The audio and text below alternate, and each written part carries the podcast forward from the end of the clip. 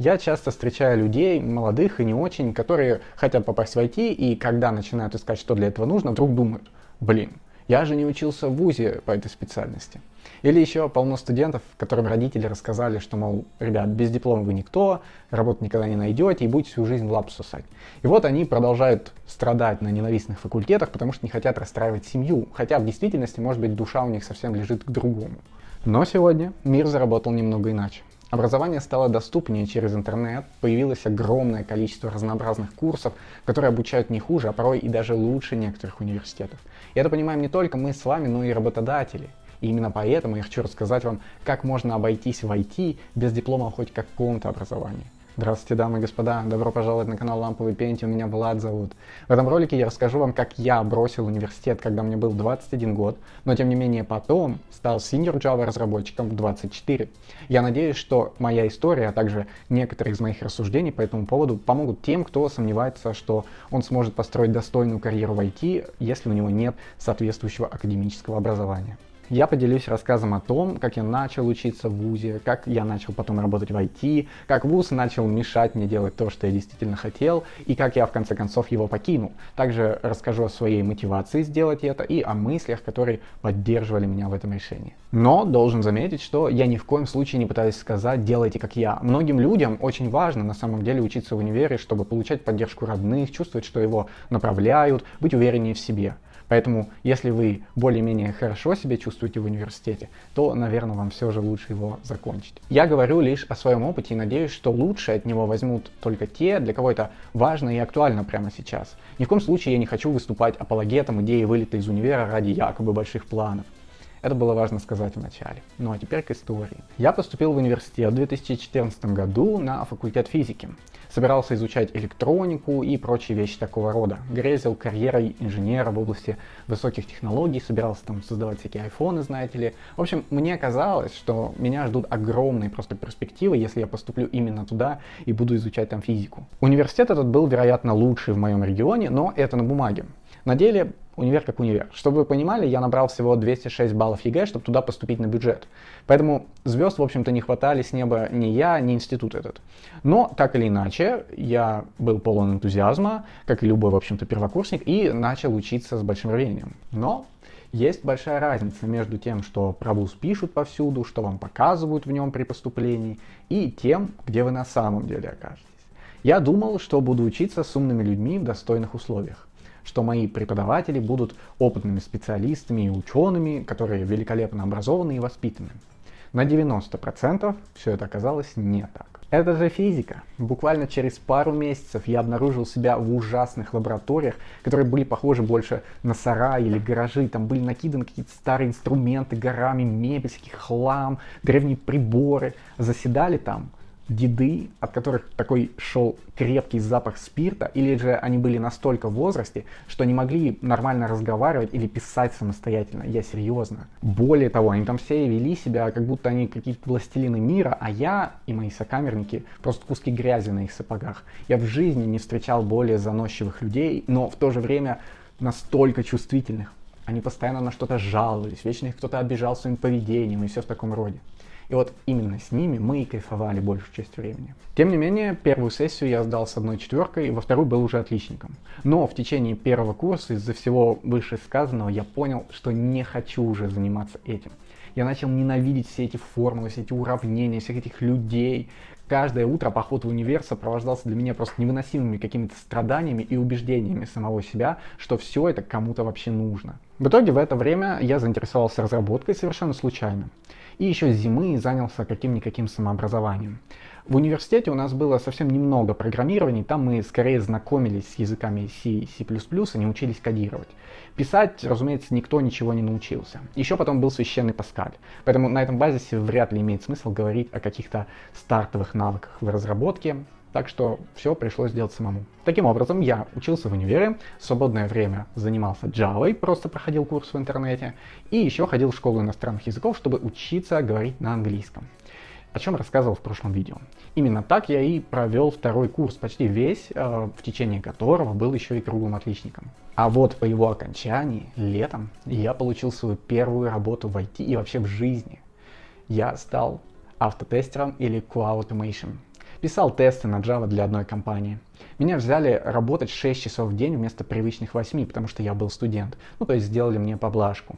И у меня там был испытательный срок 3 месяца, то есть все лето. И я был свободен, у меня каникулы были, я мог его пройти. Я даже помню свою первую зарплату, 17 451 рубль. Но мои знания были еще так слабы, что аккурат по прохождении трех месяцев я вылетел с этой работы. Как-нибудь расскажу поподробнее об этом. В любом случае, я очень расстроился, конечно. В течение полутора месяцев не хотелось из постели-то вылезать, не говоря уже о походах в университет этот паршивый. Ходил только на английский, то есть по палке, если честно. Но через полтора месяца все-таки пришел в себя и решил, что мне нужно трудиться еще упорнее, чтобы в итоге через год стать действительно хорошим, достойным разработчиком. И я приступил к делу. У меня был очень мощный план обучения, который предполагал, что каждый день 8 часов своего времени я буду тратить на самообразование. В него входили разработка на Java, английский язык и различные книги по технологиям. Очевидно, что этот план вообще не учитывал, что я теперь был на третьем курсе института и что туда нужно ходить хотя бы иногда. В результате я стал там появляться гораздо реже. А даже когда появлялся, то мне настолько было жаль того времени, что я там тратил просто попусту, что я приходил на занятия, доставал свой маленький убогий телефончик, открывал на нем книжку по Java и читал весь этот мелкий шрифт в течение всех занятий. Ну или просто размышлял о прочитанном. Разумеется, все преподы сразу стали считать меня дебилом, который просто сидит и играется в телефон у них на занятиях. Одногруппники смотрели на меня как на человека, который мешает им учиться, хотя я их вообще не трогал. На все это я, конечно, большую часть времени просто молчал. Но этот период научил меня очень многому бесчисленное множество раз я каким-то образом невнятным выезжал на зачетах и экзаменах или умудрялся сдать лабу без огромного количества подготовки. Это был период потрясающей изобретательности. Очевидно, что все мои оценки стали сплошными тройками, неизвестно как полученными, а преподы меня просто терпеть не могли. Но у меня все еще не было хвостов. А еще я огромное количество времени в этот период вложил в свое самообразование. И результатом стало то, что к концу третьего курса я получил столь желаемую мною позицию Java-разработчика в крутой компании. Конечно, сначала я стал просто практикантом, или еще это называется Java Trainee, но уже был там и мне было 20. То лето я провел, изучая Java под руководством ментора из этой компании, разработчика с 20-летним опытом. И мне еще платили за это каждый месяц. В это время мои одногруппники ездили на море, во всякие там лагеря, отдыхали и развлекались в общем. В сентябре они пришли на четвертый курс того же самого универа к тем же самым убогим преподам.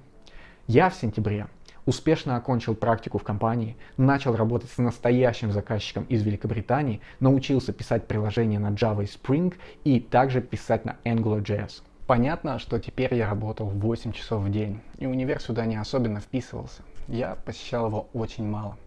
Преподы и одногруппники просто презирали меня за такое отношение. Затем пришла пора зимней сессии. После нее у меня остался один, сука, хвост. И я был единственный в группе с этим хвостом. Конечно, это стало поводом для шуток. Но еще в это время я стал Strong Junior Java разработчиком. Мне все еще было 20, а я уже работал в продакшене с серьезным КПД, что и привело к росту моей квалификации. Я стал гораздо увереннее в себе, я научился многим вещам, которые приносили результаты. В это время мои одногруппники продолжали сидеть в гнилых лавах, а их преподы продолжали рассказывать им все те же анекдоты, которые они рассказывали уже 40 лет подряд. Я перестал вообще понимать, что происходило на парах, потому что все мои мысли были в работе, в разработке. Физика перестала меня интересовать в принципе. Но, тем не менее, мне нужно было за полгода написать этот чертов диплом, четвертый курс все-таки. И я пытался это сделать. Также я пытался найти людей, которые могли бы меня выручить но безрезультатно. В мае у меня не было диплома. Более того, у меня висел этот чертов хвост с зимы. И я честно пошел его пересдавать. Но препод, у которого у меня была пересдача, начал откровенно орать на меня, что он, мол, не обязан тратить на меня свое время, думать, как мне поставить эту долбанную пересдачу. И в этот момент мы находились в старом сыром подвале, где располагался его кабинет, покрытый плесенью. И я вот стоял, слушал, как он орет на меня и думал, а почему тогда я должен тратить свое время, самый ценный ресурс, который у меня есть, на этого урода и на все это вообще? И это самый ценный урок, который я получил за все годы, проведенные в университете. Я молча развернулся, вышел из его кабинета, вышел из универа, встал перед центральным входом и подумал, я больше сюда не вернусь. И ушел. Вы не представляете, насколько мне полегчало в это время.